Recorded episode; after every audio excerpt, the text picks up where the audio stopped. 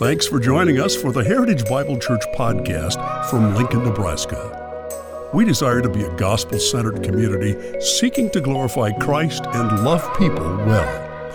We hope you enjoy today's podcast.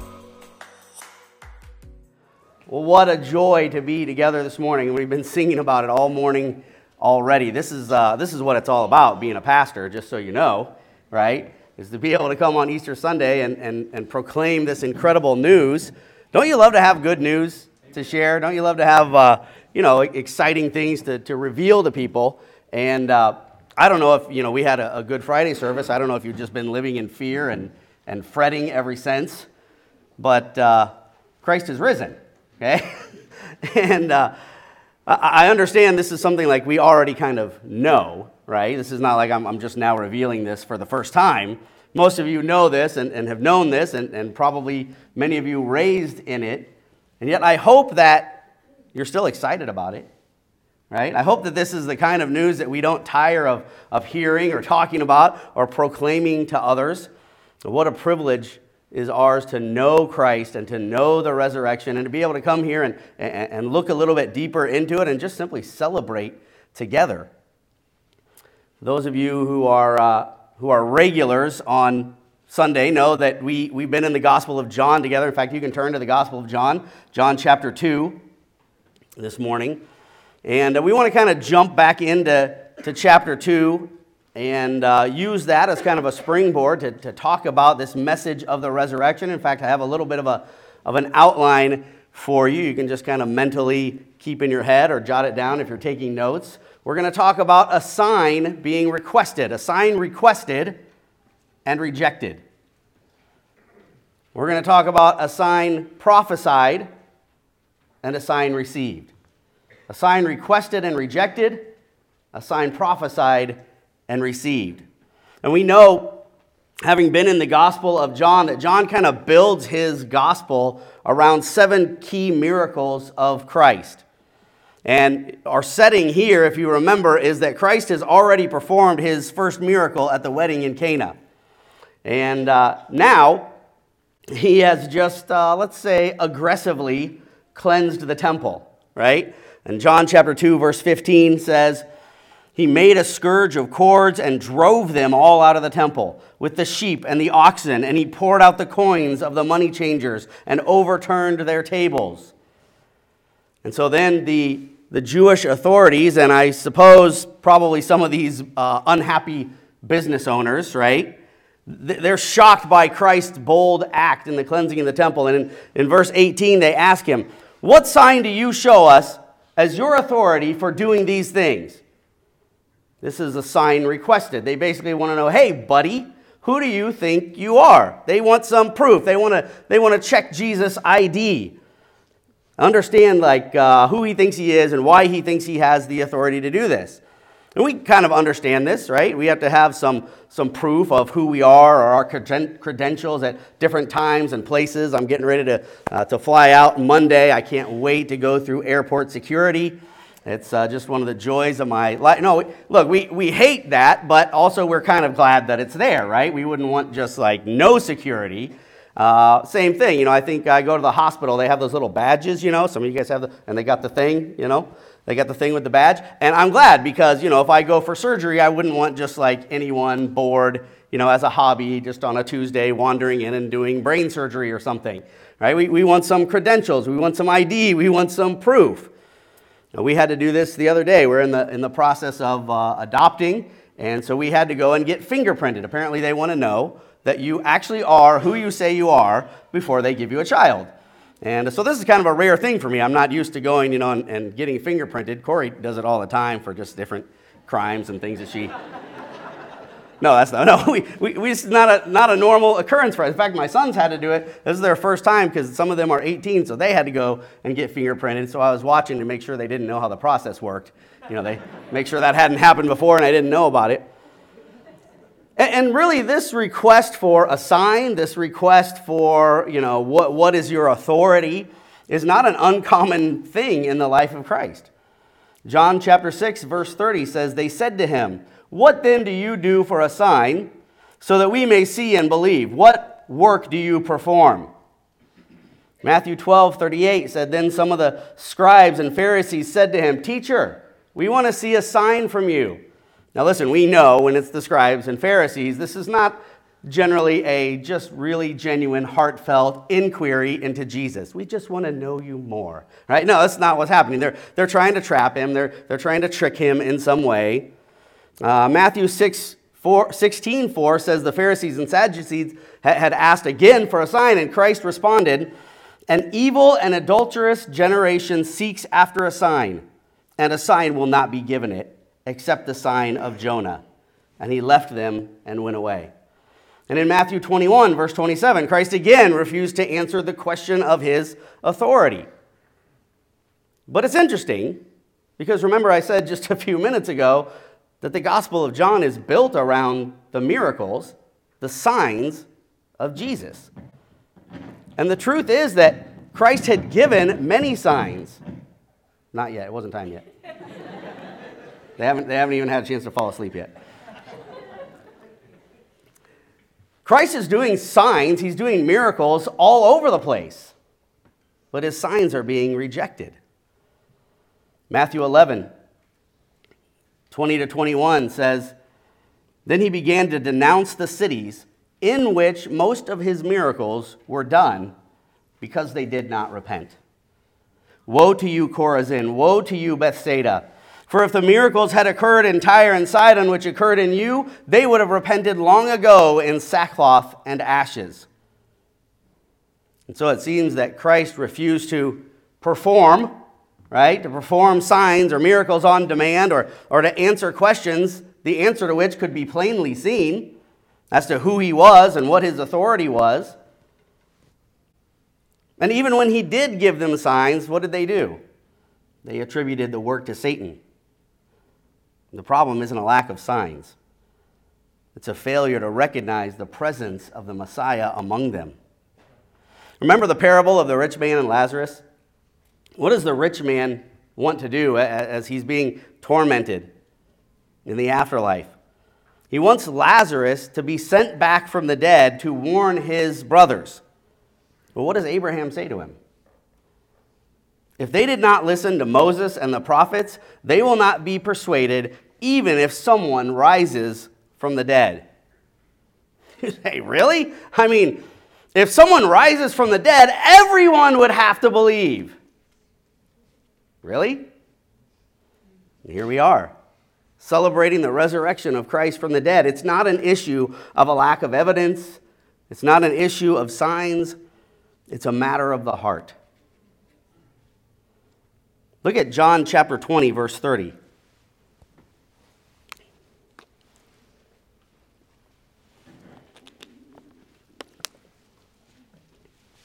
It says, Therefore, many other signs Jesus also performed in the presence of the disciples, which are not written in this book. When John says signs, again, this is synonymous with, uh, uh, is a synonym for miracles. And we know that there are many other miracles because we have many of them recorded in the Synoptic Gospels. And we can look at a list of, of miracles that occur in the Synoptics that are not present in John the cleansing of the leper, the healing of the centurion's servant, the healing of two blind men, the casting out of the demon possessed blind and mute man. Uh, you know, all of these different things that we can go through. But John thinks that even his seven miracles that he records are more than enough. Look at verse 31. These have been written so that you may believe that Jesus is the Christ, the Son of God, and that believing you may have life in his name. John makes his purpose known, he makes it clear. Remember when we started in the Gospel of John, I told you one commentator refers to the Gospel of John as a propaganda document. And I kind of like that because he's just saying, like, John's very clear. Like, I'm proselytizing here. I'm trying to convert you. I'm trying to get you and to reel you in and to get you to follow Jesus Christ. Consider this sampling of incredible deeds and believe that Jesus is the Christ, the Savior, the Son of God, the Messiah prophesied for thousands of years in the Old Testament. And he's calling them to believe. That's why the word believe appears 98 times in the Gospel of John. And saving faith in the book of John carries the idea of trust, an attitude of complete reliance on Christ and his work alone. So, back in chapter 2, verse 18, and they're basically asking this question Who do you think you are, right? And Christ answers with a, a shocking statement to them, misunderstood by them, but, but to us, it holds deep spiritual truth. There's deep doctrine here. This is a sign prophesied. Christ says, Destroy this temple, and in three days I will raise it up. And we know Christ is referring to the, the destruction of his body and to his resurrection from the dead. Look at verses 20 to 22. The, the Jews miss the true meaning of this prophecy. They, they completely don't understand it. In fact, they don't. Uh, turn over to Mark chapter 14. We'll, we'll see how much they, they don't understand this. Because much later, years later, they're still not understanding it. This is one of the accusations that they make when Christ is on trial. Mark 14, verse 58. We heard him say, I will destroy this temple made with hands, and in three days I will build another made without hands. They still don't really understand what that means, but it must have been something bad. He's talking about destroying the temple, and so they bring this up as an accusation against Christ. But John knows what Christ meant. Well, at least in hindsight, John knows what Christ meant. By the time he wrote his gospel, he knew what Christ meant. And he tells us, kind of as a maybe this is like a whispered aside, right? He was speaking of the temple of his body, right? He tells us in verse 21. He's talking about the resurrection. Alfred Edersheim has a monumental uh, book, The Life and Times of Jesus the Messiah, and he references this interaction here. And he says, Jesus then and there knew it all, foresaw it all. His answer told it. It was in parabolic language, which only after the event would be made clear. As for the sign sought by an evil and adulterous generation, he had only one sign to give Destroy this temple, and in three days I will raise it up. Thus he met their challenge for a sign by the challenge of a sign. Crucify him, and he would rise again. Let them suppress the Christ, he would triumph. A sign which they understood not, and by making it the ground of their false charge in his final trial, themselves unwittingly fulfilled. A plan is unfolding. And Christ knows exactly what the plan is. Christ understands all the pieces that will fall in place along the way for his death and payment for sin and resurrection to be accomplished. And this is an important aspect to the Easter story that we find in the Gospel of John. Turn over to John chapter 13.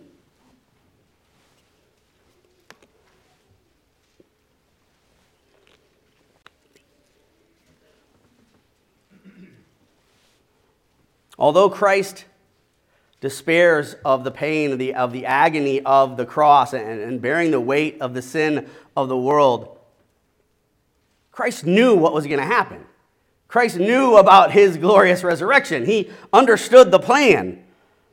Chapter 13, verse 1 says, Before the feast of Passover, Jesus, knowing that his hour would come and that he would depart out of this world to the Father, having loved his own who were in the world, he loved them to the end.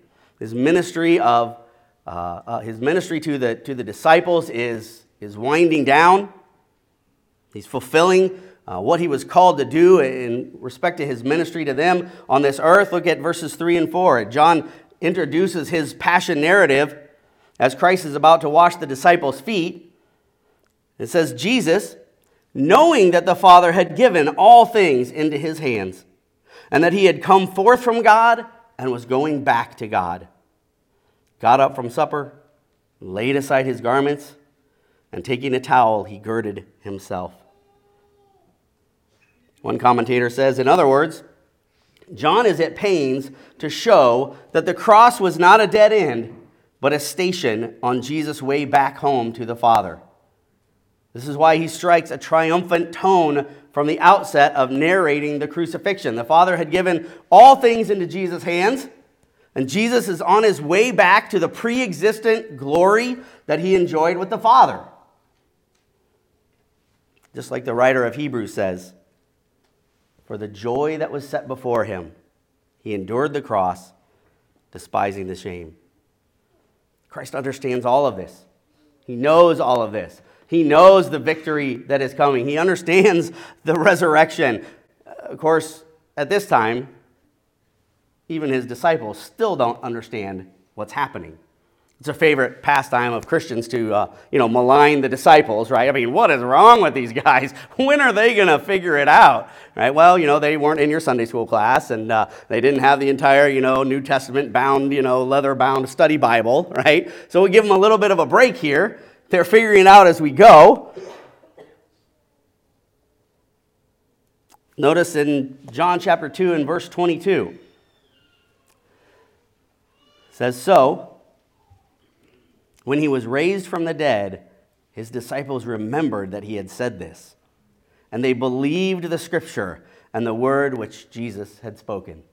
Wouldn't you love to be there for that aha moment? I mean, this has got to be the greatest light bulb going off over someone's head moment in all of history. Like, oh, okay. Now, you know, I wonder which was the first disciple. You know, I'm sure somebody was like, oh, I, I got it all along. I, I totally, I, I knew it back at the temple. When he was cleansing the temple, I knew it then, right? I mean, this is incredible. Don't, you know, those of you who are teachers, you, you understand this moment, right? That moment when the light comes on in a child's eyes. You know, you've been, you know, spending weeks just teaching to like a brick wall, and then all of a sudden, one student gets a concept, and you're like, this is why I'm a teacher, right? I love that moment of understanding. Well, the reality is that the cleansing of the temple, they didn't understand what Christ was saying. It took the light of the resurrection to illuminate it for them. They didn't really even see at that point the need for his death. So they certainly didn't think along the lines of resurrection until after the event. They didn't understand the scriptures that speak of the Messiah's suffering and death. And as we mentioned Friday evening, when Christ was taken, his disciples fled. And after his death, Christ is taken from the cross by Joseph of Arimathea, a rich, prominent member of the Sanhedrin and a disciple of Christ. Isaiah 53 9 had prophesied that the Messiah would be with the rich at his death.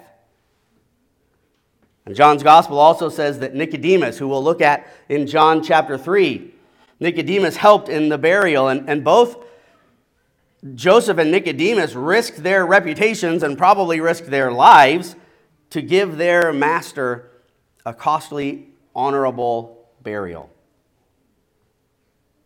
And three days after his death, as the guards protected the tomb, while any other man would be decomposing, there was an earthquake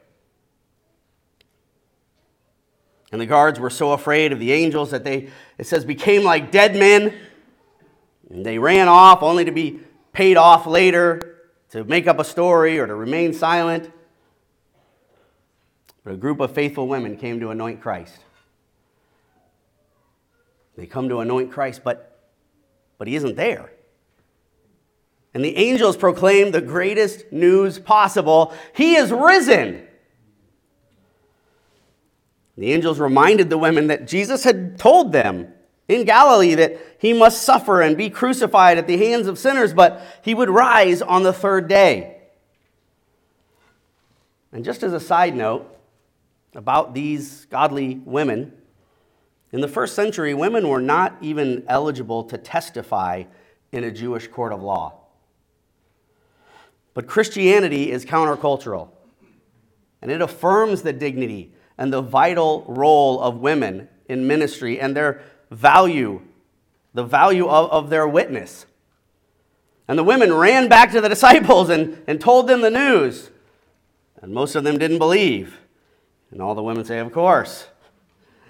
But Peter and John raced to the tomb to find it empty.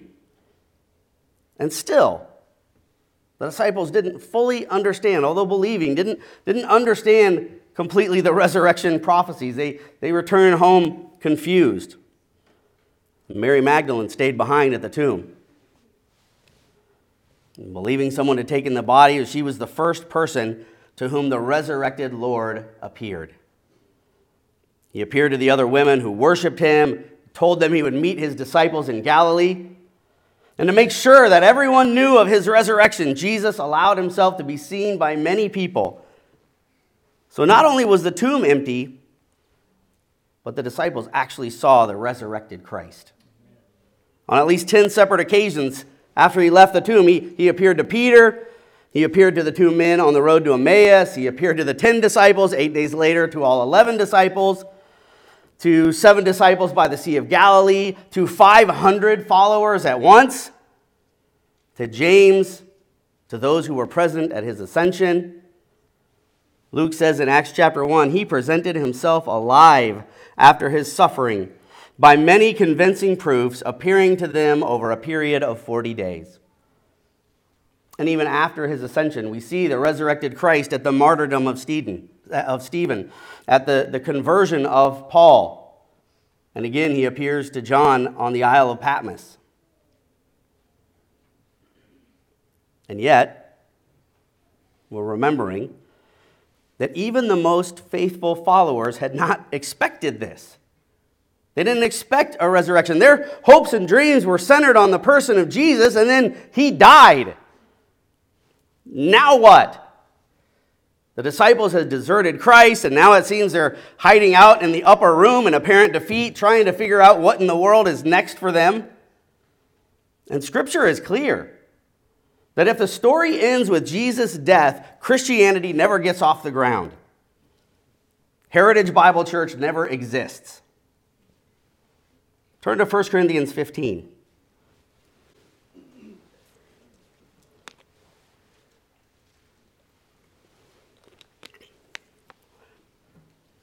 Pick it up in verse 14, 1 Corinthians 15, starting in verse 14. And if Christ has not been raised, then our preaching is vain. Your faith also is vain. Moreover, we are even found to be false witnesses of God, because we testified against God that he raised Christ, whom he did not raise, if in fact the dead are not raised. For if the dead are not raised, not even Christ has been raised. And if Christ has not been raised, your faith is worthless. You are still in your sins. Then those who have fallen asleep in Christ have perished. If we have hoped in Christ in this life only, we are of all men most to be pitied. I can hardly read this. If Jesus didn't rise from the dead, there's no good news. Christian teaching is in vain. The apostles are false witnesses. Our faith is worthless. We're still in our sins. All the believers that we love who, who have died are lost, not to be seen again. And Christians are to be most pitied of all men. Paul says in Romans chapter 4, verse 25, that Christ was delivered over because of our transgressions and was raised because of our justification. And so without the resurrection, there is no gospel of justification.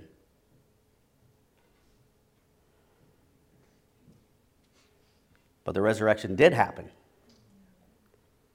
Verse 20. But now Christ has been raised from the dead. Jump up to chapter 1, 1 Corinthians 15 1. Now I make known to you, brethren, the gospel which I preached to you, which also you received, in which also you stand, by which also you are saved, if you hold fast the word which I preached to you, unless you believed in vain. For I delivered to you as of first importance what I also received that Christ died for our sins according to the Scriptures, and that he was buried, and that he was raised on the third day according to the Scriptures and that he appeared to Cephas, then to the twelve, and that he appeared to more than 500 brethren at one time, most of whom remain until now, but some have fallen asleep. And then he appeared to James, then to all the apostles, and last of all, as to one untimely born, he appeared to me also. the resurrection did take place. Jesus is proved to be Lord and God. And look at the change that the resurrection made. What causes the disciples to go from running scared to on fire missionaries turning the world upside down? What causes this supposed startup religion of Christianity to survive even after its namesake is killed? What changed Peter from triple Christ denier to super Christian? What moved Thomas from doubt to proclaiming, My Lord and my God? What took Jesus' brothers, his own brothers, from disbelief to disciples? His brother James calls himself a bond servant of Christ. Can you imagine what it would take to get a brother to say that? The answer is the resurrection. Nothing but the resurrection itself can explain the dramatic change in Christ's disciples. A change so great that they're willing to suffer and to die for their testimony of it. These men and women are radically changed when they finally understood Christ's prophecy. The sign of his resurrection was received and it was received by many. And this resurrection is the climax of the Bible and the heart of the gospel. And everything before looks forward to this moment, and everything since looks back. And so today is a day of hope. And even as we think about the transformation in these men and women, I think specifically of, uh, of Christ's family, of his brothers. I just want to take this opportunity to say that if you have loved ones who do not know Christ, there is still hope. As long as they draw breath, there is hope. And can we notice that Christ's own brothers are not believing in him? Beloved, if you have family members, if you have children who are unbelieving, this is not because of some failing on your part. This is a matter of the heart between them and the Lord. And so we continue to pray that they would come to see the resurrected Christ for who he is, just as his own brothers did. What is it about the resurrection that really grabs you? Those of you who are uh, small group leaders know every, every week I, I, put out a discussion guide for our small group leaders. And uh, one of the questions that's there every week is what attributes of God were on display in the passage that we looked at this morning. So we might ask, what attributes of God are on display in the resurrection? Maybe we should ask, what attributes of God are not on display in the resurrection, right? This is a long list. What hope, what comfort is found in this great doctrine? Paul Tripp points out some, some particular things to love about the empty tomb. First of all, the empty tomb reveals that God is faithful. All the way back in Genesis, right? God promised a Savior to defeat sin and Satan. And he did. Christ accomplished this by his crucifixion and resurrection. God didn't forget his promise. He ordered the events of history so that in the fullness of time, Christ would come and fulfill the promise. God is faithful. And Jesus rose on Sunday, the first day of the week, and this is why we meet faithfully on Sundays. Just as the early church did, we call it the Lord's Day because it celebrates the day that our Lord was resurrected. And every time we gather on a Sunday morning, it should be a reminder a celebration of the miraculous resurrection of our Lord and the faithfulness of our God.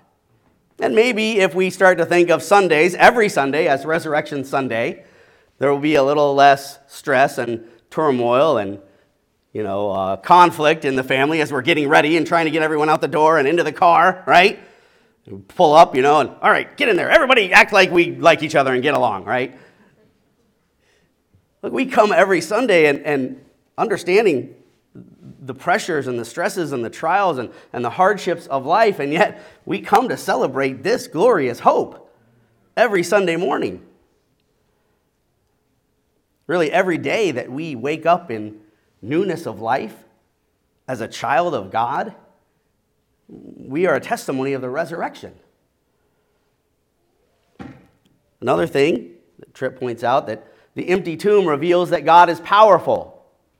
Can, can there be any better demonstration of power and authority than to exercise power over death? In omnipotence, Christ took off his grave clothes, walked out of the tomb. He is able to accomplish all his purposes. Charles Ryrie says, the resurrection of Christ has always been the joyous, captivating, and motivating truth for the church. One of the simplest prayers and earliest creeds of the church was Maranatha, our Lord come. No one could say that who denied the resurrection of his Lord. It affirmed the, in the clearest way that Jesus is the living and coming Lord. The empty tomb reveals that God is loving. Tripp says, Why would God go to such an extent to help us? Why would he care to notice us, let alone rescue us?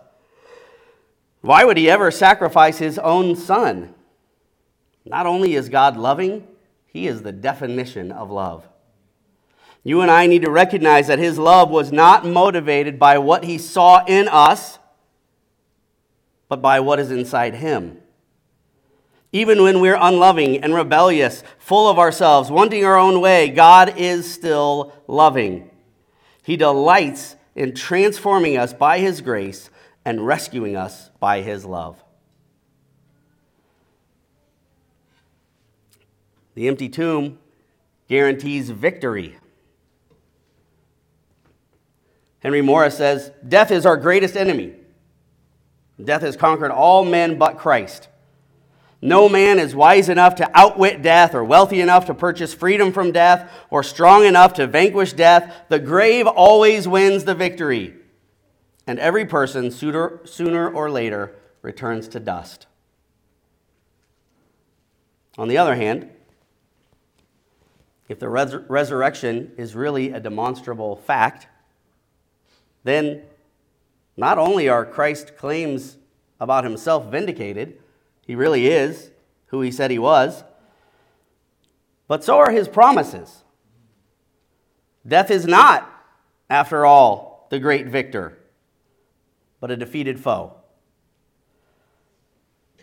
1 Peter 1 says, He has begotten us again unto a lively hope by the resurrection of Jesus Christ from the dead.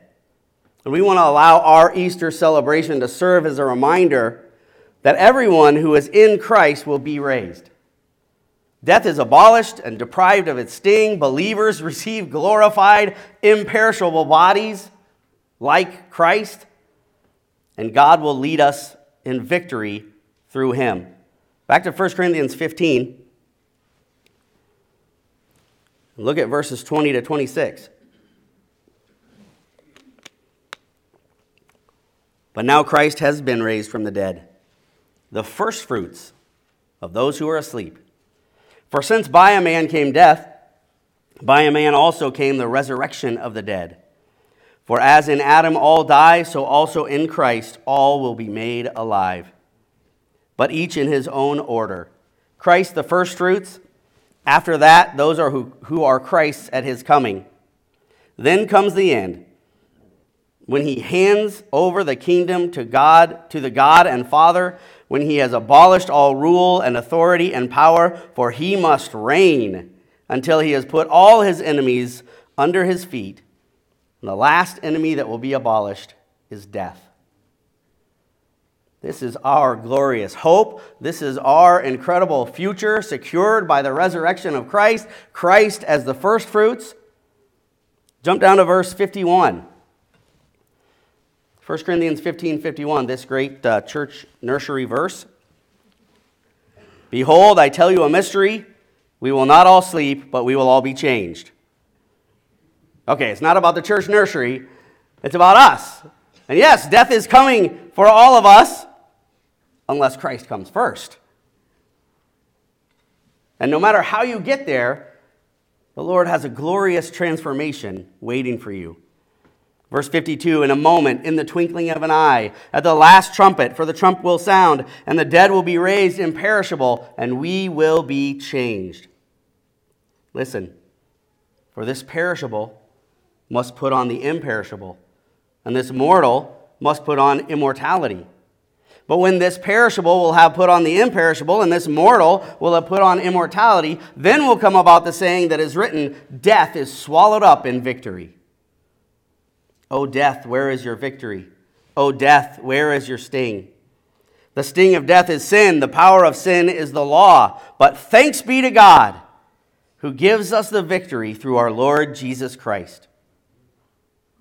Folks, the resurrection changes our outlook, it gives us victory. And we live a life of victory and joy and hope in the future in the midst of whatever is going on we have this deep in our hearts. Edersheim again says, To all time, this is the sign which the Christ has given, which he still gives to every evil and adulterous generation, to all sin lovers and God forsakers. They will destroy so far as their power reaches the Christ. Crucify him. Give his words the lie. Suppress, sweep away Christianity, and they will not succeed. He shall triumph. As on that first Easter day, so now and ever in history, he raises up the temple which they break down. The resurrection changes everything. If you believe, and the death of Christ on the cross on your behalf, and if you believe that God raised him from the dead in victory, if you believe as the disciples did, this man, this message can change you too. Romans chapter 10, verse 9 says that if you confess with your mouth Jesus as Lord and believe in your heart that God raised him from the dead, you will be saved. Because of Christ's resurrection, believers have the hope that their faith is not in vain, that their sin has been paid for, that all that Jesus taught, all that Jesus did is true. And the knowledge of Jesus' resurrection causes us to praise God, to realize that it's our hope of salvation, and to tell others the good news. How could we possibly be silent about this kind of news. We're desperate to tell others that He is risen. I just want to encourage you, brothers and sisters, live in light of the resurrection. Let your countenance show the hope that you have in Christ, the transformation that has taken place. And if you've not yet allowed the work of Christ, the truth of his resurrection, to penetrate your heart and change your life, today is the day. Let us pray.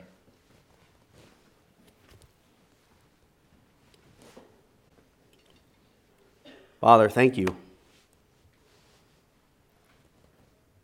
We want to thank you with all that we are, with every breath, with not just the words thank you, not just our weak and, and feeble prayers, but with lives empowered by your indwelling Holy Spirit. We want to live lives of gratitude for you.